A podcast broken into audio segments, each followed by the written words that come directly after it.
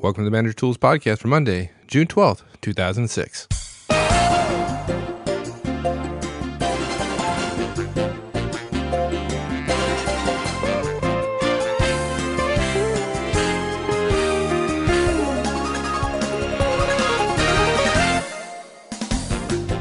Hello everyone, this is Michael Lozen and welcome to Manager Tools. Today Mark Horstman and I finish up our series on the effective use of administrative assistants. It's been a long journey, but if you have an assistant or plan on having one in the future, the journey will be an incredibly useful one. Before we start, however, Mark and I wanted to pass on our sincere thanks and gratitude for those of you who favored us with your vote on Podcast Alley this month. We achieved a long-time goal, actually more a dream as, speaking for myself, I didn't think it was really possible, of making the top 10 podcast list at Podcast Alley. And we're not talking about the top 10 in business, but the top 10 of over 20,000 podcasts out there. We feel very privileged and truly appreciate you taking the time to vote. So, let me say it again, thank you very much. Now, on to what you came for, the final part on effectively managing your administrative assistant.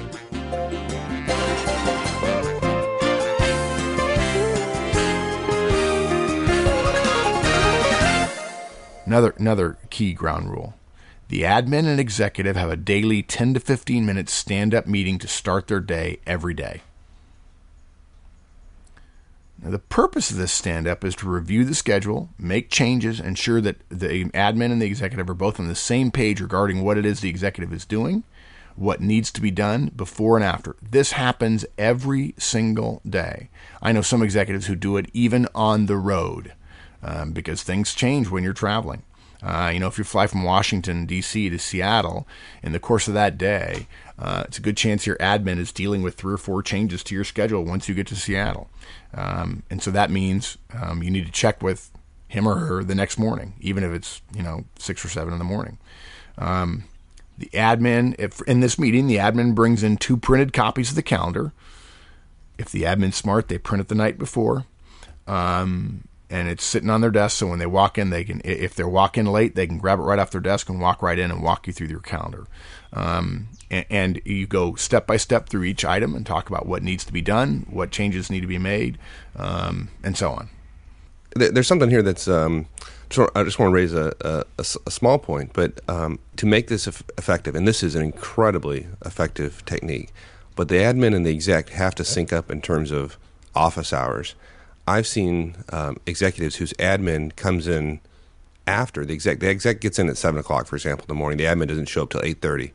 It creates tremendous inefficiency. If at all possible, you'd like your admin to be there actually a few minutes before you get there so they can prepare this stuff. So when you get in the office, you come and you sit down, you have your 10-minute brief, you get your schedule for the day synced up, and then you're off and, running. But if you're there an hour and a half before your admin gets there, the whole process is messed up a little bit, in my humble opinion.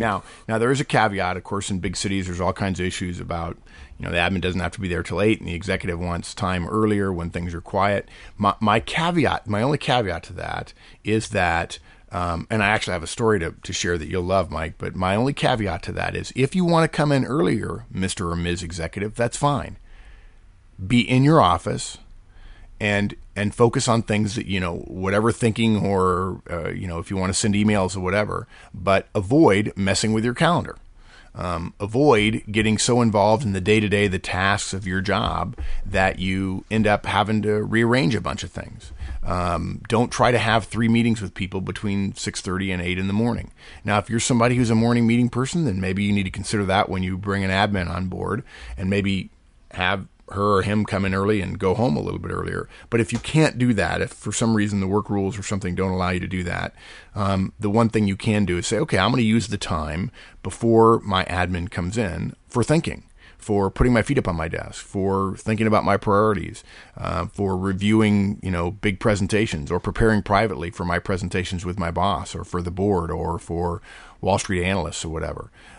Look for solitary time, which you ought to have on your calendar anyway. That's one way to address that. For those people who tell us, well, I just can't do what you're asking me to do. Now, I have a story for you, Mike, and it's a good one. You'll love this. One of the reasons I'm so particular about the whole relationship between an executive and an admin is the first job that I ever had that I felt was enormously important to the organization I was in was becoming the personnel officer for Colonel Teixeira and our unit in Hawaii in early 1983. I was made the personnel officer, which is really an elevated form of an admin, and it was very simple.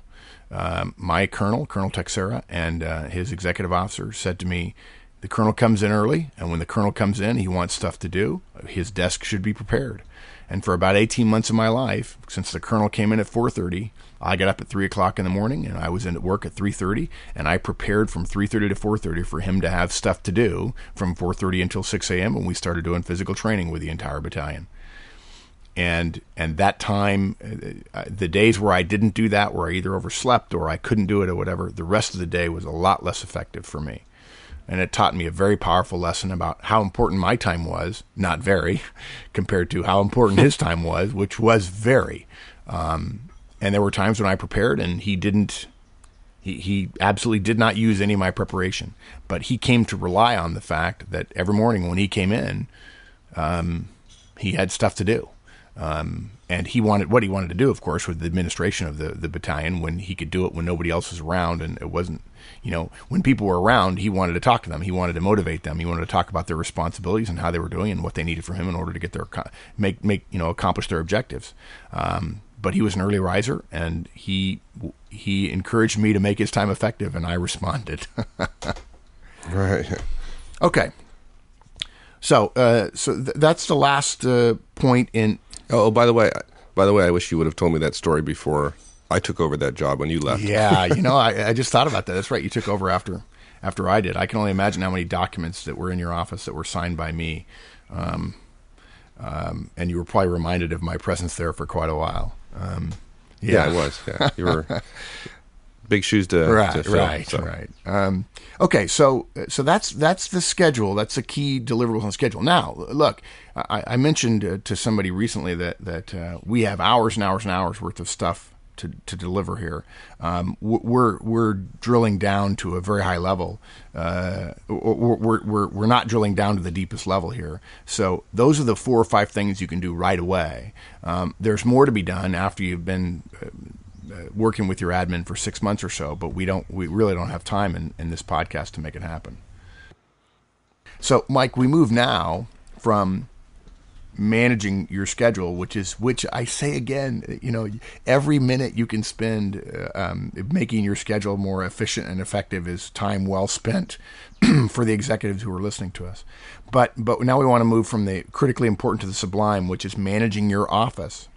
And there are a couple of things we recommend regarding the executive's office or even their cubicle space. Now, look, just because you're an executive, folks, doesn't mean you need an office. Andy Grove, the CEO, longtime CEO of Intel, the guy who presided over their incredible success in the 80s and 90s, Andy Grove had a cubicle just like everybody else. Okay? You don't need an office in order to be an executive. The first thing you do, particularly true if both of you and your admin are coming to your role at the same time, brand new. You start by cleaning your entire office out. Everything, the entire thing, everything comes out of that office. Pictures, plants, files, every single drawer is cleaned, and the only thing in there is official furniture and probably the desktop PC that goes with it.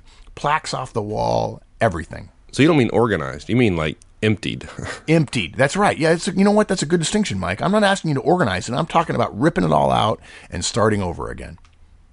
Okay. Now, I'm going to make a small pitch here. I'm just going to take 30 seconds and make this pitch, and then I'll go away and everybody can laugh at me. If you can rearrange your office so that your desk is not between you and the person you're talking to, do so. Because you know what, folks? You're an executive. You have all the power you need. You don't need to stare across your desk at someone. The fact is, the vast majority of executives that I know, when they sit and stare across their desk at someone, they end up looking at the things on their desk. If you want to have better connections with people, put it so that even if it means your back is to the door, I know that's probably not feng shui or something, but who cares? I always set up my desk so that my desk is pointing toward the wall, so that when people come into my office and I turn around and talk, we can talk face to face. Now people say, "Well, Mark, I need a a credenza or something to put stuff on. Okay, I understand that. But all too often, if there's a flat space in people's offices, what they do is fill it up with work. And then when they scoot over to talk to somebody across that little tongue thing sticking out from their cubicle desk, they end up with stuff in between them, and they start fiddling with paperwork, or they start messing with their PDA or whatever. Next thing you know, the email thing dings, and they turn their head and start looking at email while they're talking to somebody, which everybody ought to have their hand chopped off when they do that. Okay. All right. I'm done. I'm off my soapbox now, Mike. I'm sorry. Okay. All right. Okay. Put the box to the side. And yeah. Thank you. Okay. So look, we clean the entire office out. We get everything out of there. And look, it's helpful and mentally, emotionally to go ahead and scrub the thing down. This cleaning is part of the process of getting to the executive to let go of controlling things. You and your admin come in one day, weekend or not, in work or yard clothes or whatever, and drag everything out. And then the key thing is you decide on what goes back in. And actually, somebody tells me, I mentioned this to an executive the other day who was starting down in San Antonio, and he said, oh, you're telling me to do that like that TV show where they clean out a person's house, and what they do is they take everything out of the house and then they negotiate on what goes back in, rather than looking at every single thing in the office and decide whether or not it should stay. There's nothing wrong with putting all your family pictures back. I'm not suggesting we leave out family pictures. Although I will tell you that if you tell your spouse, I'm going to take everything out of my office, and that includes pictures and everything else, and I'm going to put stuff back in, I bet your spouse will probably say, hey, look, let's change those. Let's give you different pictures, and I'll update your office a little bit for you. Yeah, but you probably don't need like 20 years worth of trinkets and every pen that was ever given to you. And yeah, believe it or not, all those awards and so on, they're all very important. Most people don't read them and get impressed by you. They're going to be impressed by you whether you have awards or not. But all of those things that sit on your desk that you're given and that you accumulate over years of experience in becoming an executive tend to create clutter. And that clutter actually affects you mentally, according to psychologists and people who are specialists in ergonomics. And if you then put on top of your desk a whole bunch of piles of paper, every time you look at your desk and you see unfinished work, you tend to have a slight negative impact on your energy. Anything you could do to clean the office out, to make it simpler, to make it leaner, to make it the lines cleaner and so on, you should do so. So we're deciding on what goes back in. If you're not certain whether something should go back in other words, gee, immediately you say to yourself, I don't know, should it stay or should it go? Put it in a box nearby, label the box with a question mark, and if you hadn't touched that box in 90 days, give it to whomever it seems appropriate for, whatever it might be. Okay? Again, this is part of the process of getting the executive to let go of controlling things, Mike. We can't tell you how many executives had all kinds of just, I'm sorry to say this, crap in their offices that they didn't use, never looked at. And it's like you said, it's stuff that just accumulates over time. And for some reason, they think they need to hold on to it, or the previous person had it. So sometimes, I haven't looked at it in 3 months, but gee, I guess it's important somehow. Yeah. What if I need it and I don't have it anymore?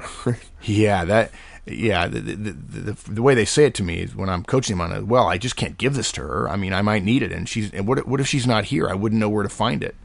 The fact is, though, Mike, this never happens. I'm never with an executive at 7 o'clock at night where they say, oh, my gosh, I can't find something because I gave it to my assistant. Pretty much people know where their assistant's files are. And cleaning your office out reinforces the fact that you should be thinking, deciding, and communicating and not handling paper.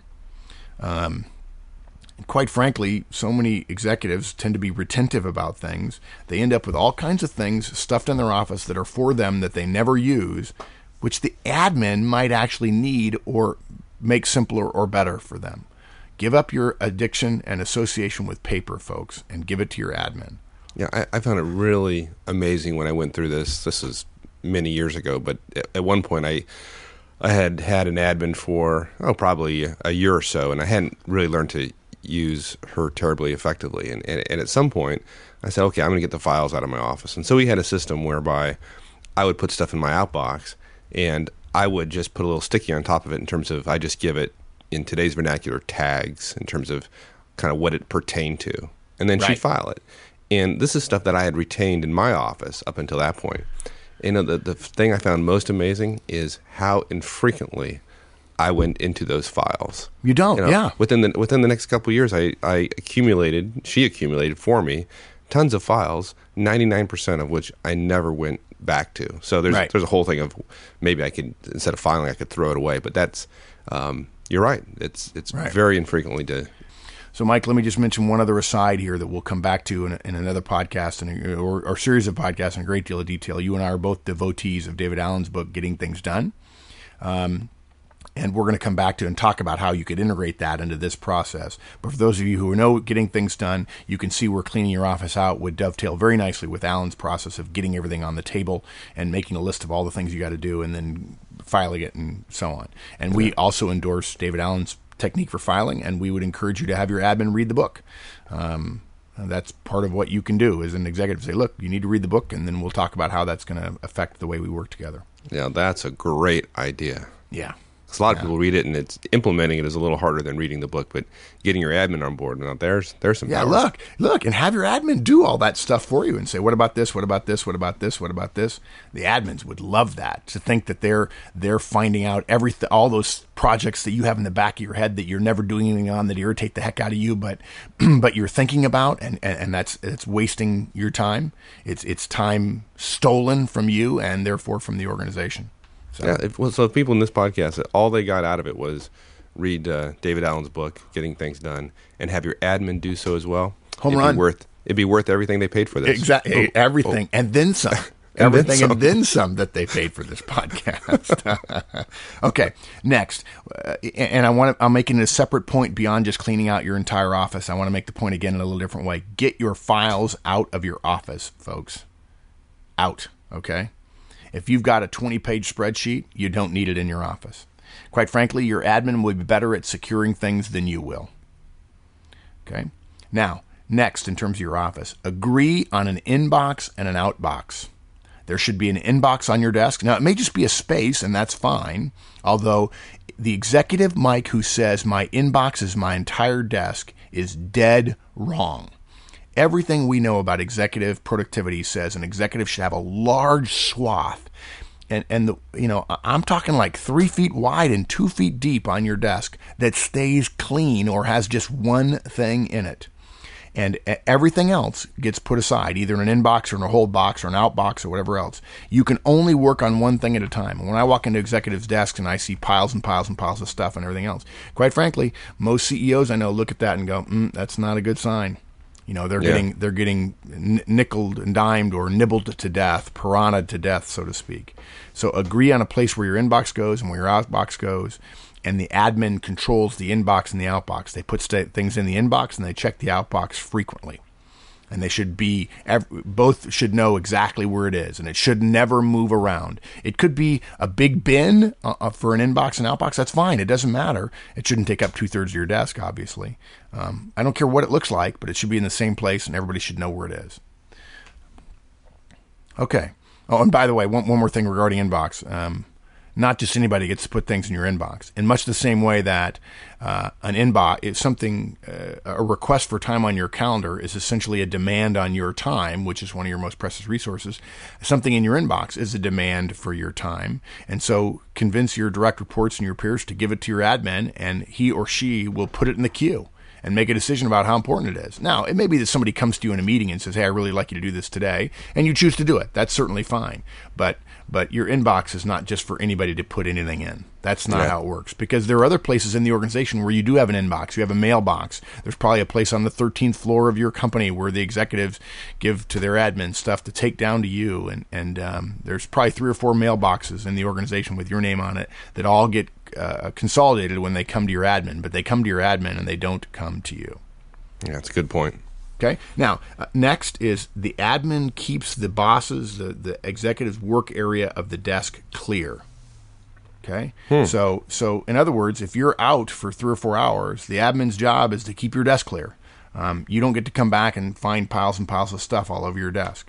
There are some people who resist this, but I find that those executives who embrace it and try it and get over the hump of, well, I don't want to messing up. I've got it all laid out there. The fact is, everything we know about how people work, Mike, is if you leave your desk for an hour or two to go to a meeting and come back and you think you walk back to your desk and everything's the way it was and you're able to get right back into the moment, That's not true. It takes you just as long to get, quote, back in the moment with something already neatened up for you than it does you walking back and seeing it all laid out the way you left it. And the reason we do that is it gives you clarity of purpose, because if you've got a pile of stuff on your desk and you come back and now your priorities in the next couple of hours have changed, as they often do coming out of meetings, what you're going to end up doing is you're going to push that stuff aside and make things more messy, which clutters up your mind and makes you less effective. But it also takes away from your ability to focus on your new priority. So we want clarity of purpose for the executive, and that means a clean workspace. And it sounds corny, and you may think that cleanliness is not next to godliness, but in fact, in protecting the executive's share of mind, it absolutely is of religious value, so to speak. Said with full tongue in cheek there, folks. And the second thing is security. Executives have a habit of leaving stuff laying out on their desk, and at lunchtime that people can wander in and out. The admin looks and sees what it is and closes it up and puts it in a folder and takes it back to her desk, or sets it aside or puts it somewhere that you know you can find it. That's a reasonable thing to expect an admin to do, and if you ask them to do it, they'll be thrilled to do it. Yeah, good. How about suspense folders and things of that ilk? Boy, I'll tell you what, this is something that I never see anymore. I know you know how to do it, Mike, because you and I have both done it. I find this to be an aha moment for most executives. You sound like it doesn't get regularly done. I can't imagine that. Of course, you've been around consulting more than I have, so you've seen a broader range of executive behavior. But to me, this is kind of almost required. I can't imagine not doing it, frankly. Oh, only 20% of executives at levels below the C-suite do it. Really? Huh. Yeah. You just take it for granted, right? Yeah. Oh, absolutely. Yeah. And that's one of the things that made you a great executive. I'm sorry. People don't do it, Mike. They don't. Wow. Okay. Here's what it is. You should have a read, hot, sign, and suspense files that get shared and traded between the admin and the executive every single day. That's the reason I was in the office at 3:30 every morning from 3:30 to 4:30, is preparing the read, hot, sign, and suspense files with Colonel Teixeira, my boss.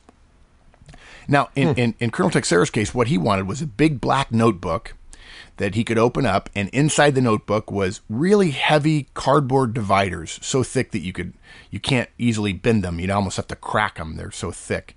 And there was a big 3-ring binder that was probably 3 inches thick, and we probably had 20 or 30 of these heavy cardboard dividers. They're actually like file dividers that normally sat in file cabinets that stood on their own, very, very thick, like a 1/4 inch thick. And we would 3-hole punch those, and then we would put a binder clip or a paper clip and clip items to that. So if he wanted to, he could just take the binders home rather than carrying home a big inbox of papers with sticky notes all over them. And the read folder was stuff that he should read. And the hot folder was stuff that he needed to look at right away. And every morning when he walked in his inbox was stuff that was hot, that maybe had changed from yesterday, stuff that he needed to sign that would explain what he was reading and why he needed to sign it. And then suspense files, things that are due coming up, that maybe there's a question about where we are in the project, or he needs to send out reminders about X, Y, and Z to the people who are working on a particular project with him. So that's why he called me, and when I filed that 2404, whatever you call it, where I think I said 63% equipment readiness rate. I think that's so. You're the one that put it in that hot folder, and the reason I got called on the carpet that afternoon. Yeah, thanks. Appreciate that. Feel free to blame me. Luckily, because you were in the job you were in, and because Colonel Teixeira knew that your job was incredibly important, and he gave you as many resources as he could, you turned it around and became the darling of the battalion, of course, because you were good at what you did. But that's what executives. That's what admins exist to do, is to provide vision, provide visibility to things that should be important to the executive. And it all goes back to that first thing we talked about, Mike, about the admin knowing what the priorities, the responsibilities, and the network and the people, the what and the who, so we can value and leverage the when. The more the admin knows, the more they'll be able to identify this document is important because it really impinges upon my boss's primary responsibility. Yeah. So you could easily do this in terms of a manila folder with read written on the front of it or hot or whatever, and then the executive just signs it. The idea should be make it as simple as possible for the executive to handle it. If it's something to read, I know one executive that I work with for a long time, you know, the last thing he did when he walked out was, rather than it being in his inbox, because he didn't want to have to pick it up from his inbox, he would walk out of his office, walk by his admin's desk, and there in the admin's, in a special place right next to her outbox, was his read folder. And he would read every night. And oftentimes, he joked, he says, I'm doing a mini Bill Gates. He says, people would bring him stuff to read, and it was entirely okay for them to say to his admin, hey, listen, Jody, will you put this in Bob's read file tonight? And he would faithfully read stuff, unless it was 30 things and he didn't have time. He had time to spend with his family. And it was very powerful because he got to read more broadly, and he was getting it filtered for him and prepared for him. And of course, it wasn't the whole magazine. It was the 3 articles that he really wanted to read, or the 2 articles that somebody wanted to read. So he didn't have to carry around 20 pounds worth of stuff. Sure. Okay. And then I want to make one last point about the office. Well, and this has nothing to do with execs and admins, but that's a pretty effective practice. I think there's a lot of folks who make the mistake of carrying around 10 magazines with them because there is one article in there. So right. Get comfortable with ripping stuff out of magazines. Just an aside there. And let's also be clear, if you're not reading 3 or 4 times a week, you'll never be highly effective. You must stay current. You cannot stay current by being in your office. You cannot stay current by going to a lot of lunches with people you know. You must read broadly. You should be reading the Wall Street Journal every day. We've talked about this before, I know, in previous podcasts. You should be reading the Journal every day. You should be reading a local paper. You should be reading Fortune and Business Week and trade magazines as well, and in certain cases, The Economist, and maybe even The Guardian or the Daily News from China. Reading should be a lifelong habit. It is the most efficient way for executives to absorb their world. The most efficient way to absorb the world is not your TV. Yeah. And unfortunately, this is not one you can delegate to your administrative assistant. But hopefully, it's not one you want to delegate. That's like delegating playing golf at Pebble Beach. I wouldn't want to delegate that. No, I know you wouldn't. Yeah, if you don't love reading, there's a part of your life as an executive that you're going to be less good at. One final point about managing the executive's office, and we've really been talking about physical space here, and that is to control access whenever possible. Now, look, if you've got a cubicle and your admin has a cubicle next to you, the admin can't stand between you and your interlopers trying to keep them out of your hair. We're not suggesting that. But if you have an office, if there is a way for the admin to have visibility to people who are coming in and out of your office, I think that's powerful. And I think the executive needs to tell the admin, it's okay for you to follow somebody into my office and to say immediately, hey, don't forget you have prep there, so that we have a chance to avert a situation where the open door gets abused. We definitely want an open door policy, and we've got a podcast queued up about open door policies and some stories about how much we believe in the open door policy. You've got to allow the ability to communicate in your organization. You can't let the boundaries in your organization diminish communication, which of course they already are. But if possible, you want the admin to be able to see the doorway, want to be able to intercept people. We're not talking about physically blocking the door, but if you can arrange that, you should. And we're going to leave it at that because in many cases, there's no flexibility until you get to very, very high levels. And in that case, usually the control is already, the access issue is already taken care of. Yeah. Okay. Good. All right. Next major area we want to talk about is managing the executive's relationships. Now, this is a hugely important area. Yeah, but nobody does it, Mike. Don't you agree? It's huge, but executives aren't sharing the who with their admin, and so the admin is not managing their relationships. It's stunning to me. And look, so much of an executive or manager's time is spent relating to others. Relationship management is critical. But what happens is the tasks of maintaining the relationship are not necessarily high value. It's the relationship that's the high value, and the ability to leverage that relationship with quid pro quos and you scratch my back, I'll scratch yours, and so on. That's a big part of politics, folks. If you don't like doing that, hang up your executive hat now. We're not talking about pork barrel. We're not talking about log rolling in Congress, but we are talking about alignment and partnering and collaborating with other executives. But admins play a huge role here in the tasks associated with managing and maintaining relationships. And basically, when it comes to the relationships, the admin's responsibility is to monitor and support the frequency and quality of the executive's network of relationships. You know, we joked about this before, Mike. Remember the joke about Control Shift K in Outlook? Well, that's the admin's responsibility, figuring out who the executive has and hasn't talked to, making sure all the relationships stay current. And the way they do that is creating calls and meetings on the calendar of the executive. In most cases, what I've seen, Mike, is this takes the form of a daily or weekly call sheet. Here are people you've got to call. It could be vendors. It could be customers. It could be partners. It could be internal directs. It could be skips that you have a unique relationship with. Maybe you live nearby one of your skip levels. It could be peers of yours in the organization, critically important. Could be people in other parts of the organization that you call on or that you support. Could be internal customers. It could be friends and family. That's fine. But all too often what we find is executives are so taken over by what's urgent and hopefully sometimes what's important that a lot of this stuff doesn't get done. And then when you need to ask for a favor, you're reaching out for a cold, dead hand who doesn't remember you or only sees you as somebody who only calls when they need a favor. If you're a junior level executive, if you're a senior executive, you've already figured this out. Yes. And I'm talking particularly about senior technology executives. If you're a junior level technology director in particular, this is something to pay attention. It's likely that your administrative assistant is much more attuned to people than you are. And so this is a huge opportunity to leverage your admin's ability to help you manage these relationships. Yeah, I even joke that, Mike, that this is why I say if you're making good money, you shouldn't be buying a nice car. You should buy a yucky car with a big back seat that allows you to have a driver. And you should spend your money on the driver and not on the car, because people who are impressed by your car are not worthy of being impressed. And you should spend your time with a call sheet in the back of the car calling people on the way home and on the way to work in the morning. I know it's unlikely, but going to and from the airport, going to and from meetings, you should have a call sheet and you should be calling people and touching base with folks.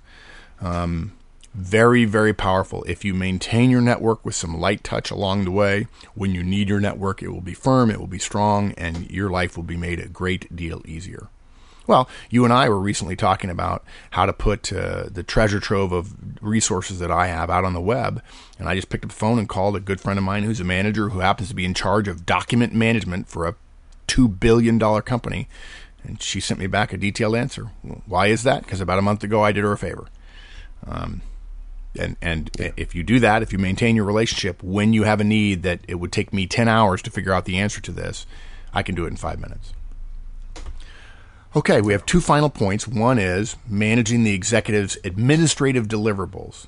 Now, there are all kinds of ministerial tasks, if you will, that employees and managers and leaders have to deal with that executives only need be told that they were done. The danger is so many managers who are becoming executives, so many junior folks who are getting promoted to a place where they have an admin, so many of them get caught up in the tasks associated with the job and all the administrivia and the new distribution lists that they're on and more emails that they get and so on, that they end up getting bogged down in tasks. Tasks are not what executives are supposed to do. Executives are supposed to worry about responsibilities that then flow down into a detailed task that they accomplish.